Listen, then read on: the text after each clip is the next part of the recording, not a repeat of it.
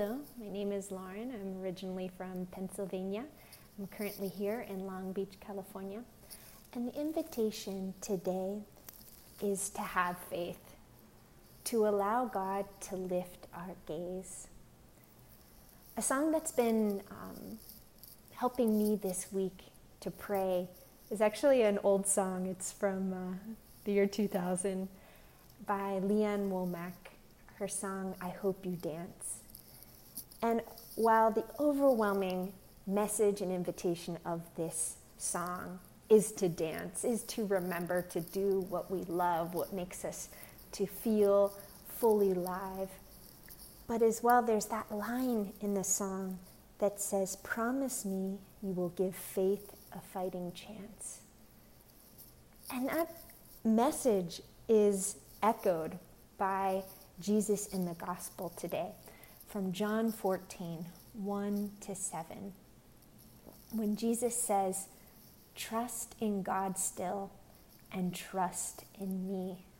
And in another translation, it says, Have faith.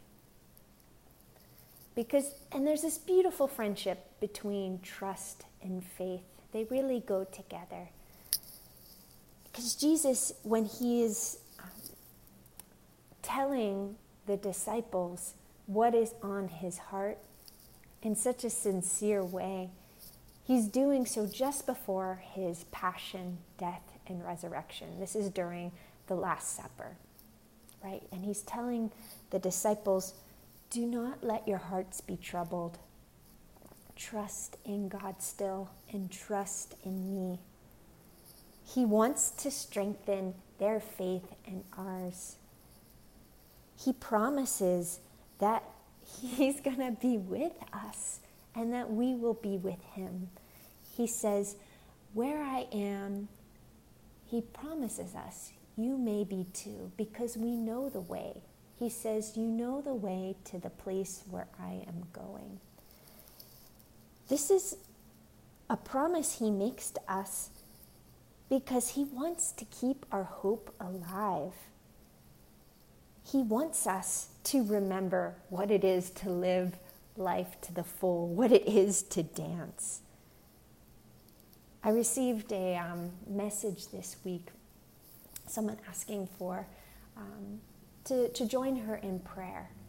And that's so important to continue to reach, reach out to one another, to ask for support, to lean on one another.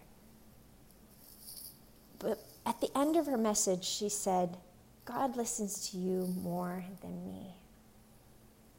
Ugh, and that cut me to the heart because God listens to everyone. And even though God may feel far, the way that we feel doesn't change the reality of God being with us, of God loving us, of God being at our side. And it's okay if we don't feel like dancing. But this is Jesus' deep prayer for us to strengthen our faith. Jesus' huge encouragement for us to know, he says, that there are many rooms in my Father's house. If there were not, I should have told you. I'm going now to prepare a place for you. And after I have gone and prepared a place, I shall return to take you with me, so that where I am, you may be too. You know the way to the place where I'm going. We're so used to instant gratification, right? Asking Alexa uh, to play our favorite song or getting the exact GPS coordinates of where we want to go. But prayer isn't like that. Prayer isn't this magic wand, right, of instant gratification. Prayer is dialogue, prayer is relationship. And that's exactly what we're being invited to enter into. I love Thomas's honest response to Jesus after he tells him that you know the way. He says, Lord, we do not know where you're going, so how can we know the way? We're so anxious to know the destination. We're so anxious to make plans. you know, two months ago, I would have told you what my plan was for the upcoming year, my next steps. But now, I have no idea what's going to happen even next month, let alone a year from now. Nothing is certain at this moment. But that doesn't change the reality that we know the way. And I love that symbol that Jesus is echoing as well of Him being the way, because it is what He has told us last Sunday during uh, Good Shepherd Sunday when He says, uh, gives us the image of Him being the Good Shepherd, and He says that He's also the gate, right, to the sheepfold. The gate, the doorway. And I was praying with this image of gate as Jesus has the way this threshold. And really, I understood that when we examine how our faith is, when we examine how our trust is, and we take that next little step in trust, it's trust that unlocks the door. And faith has the power to open the gate.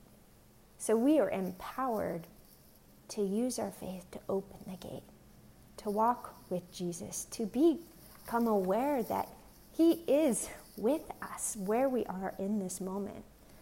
So I don't know how you are doing right now in this moment, but I can tell you that God is working very hard to lift our gaze. And I know that God was doing the same for me today, all day, working so hard to lift my gaze.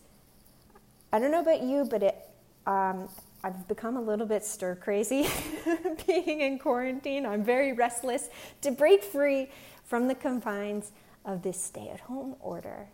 And I know it's for our own good and it's out of love for one another. But that still didn't stop me from doing what I know is not helpful, which is counting the number of days that uh, we've been sheltering in place here in Long Beach, which as of today is exactly 50 days.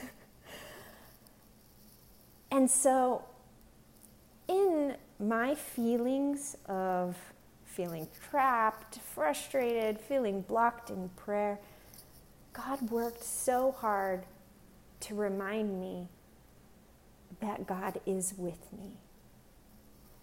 There was one moment today where I received a photo uh, of beautiful orange poppies and I was reminded that two years ago I had planted these seeds just before I left uh, for South America. And I didn't see these little plants grow up. But suddenly I had this photo of these beautiful orange poppies that were just bursting and blooming with life. And I was reminded that, yeah, you know, sometimes we plant seeds, we sow them, and we never know if they're going to germinate. We don't know what happens. It's not in our hands any longer.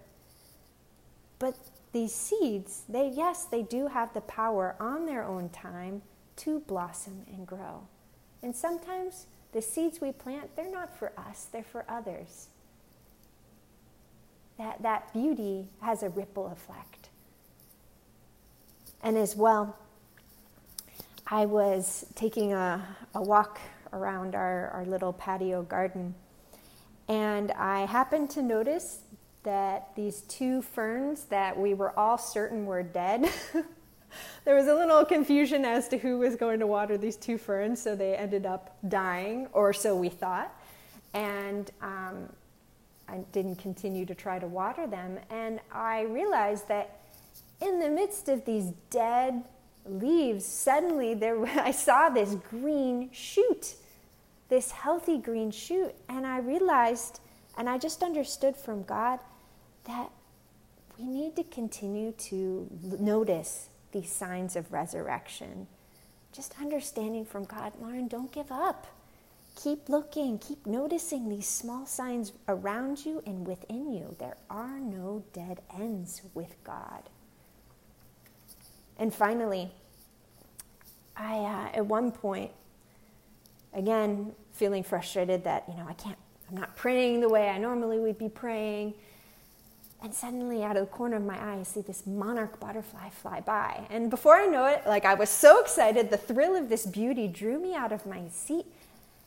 And that's what beauty can do it has the power to move us. So even if we feel restless, even if we feel uneasy or afraid or angry, however we may be feeling in this moment, that doesn't change the reality of God loving us, of God working so hard to lift our gaze? Are we open to notice these little details of love that are all around us? How is our trust? How is our faith? I just invite you to take some time this morning to examine our relationship with God, our trust with God. How has God been working to open you this week? How has God been working to lift your gaze? And why does Jesus tell us, I am the way? He responds to Thomas when he says, How do we know where you're going? And Jesus says, I am the way, the truth, and the life.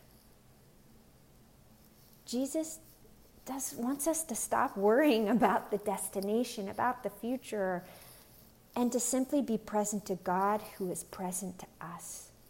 Jesus is telling us that He is the way so that we can believe, yes, when He says, Where I am, you may be too. Because we can get stuck about worrying about the future. We're being invited to come back to the present moment to allow God to lift our gaze.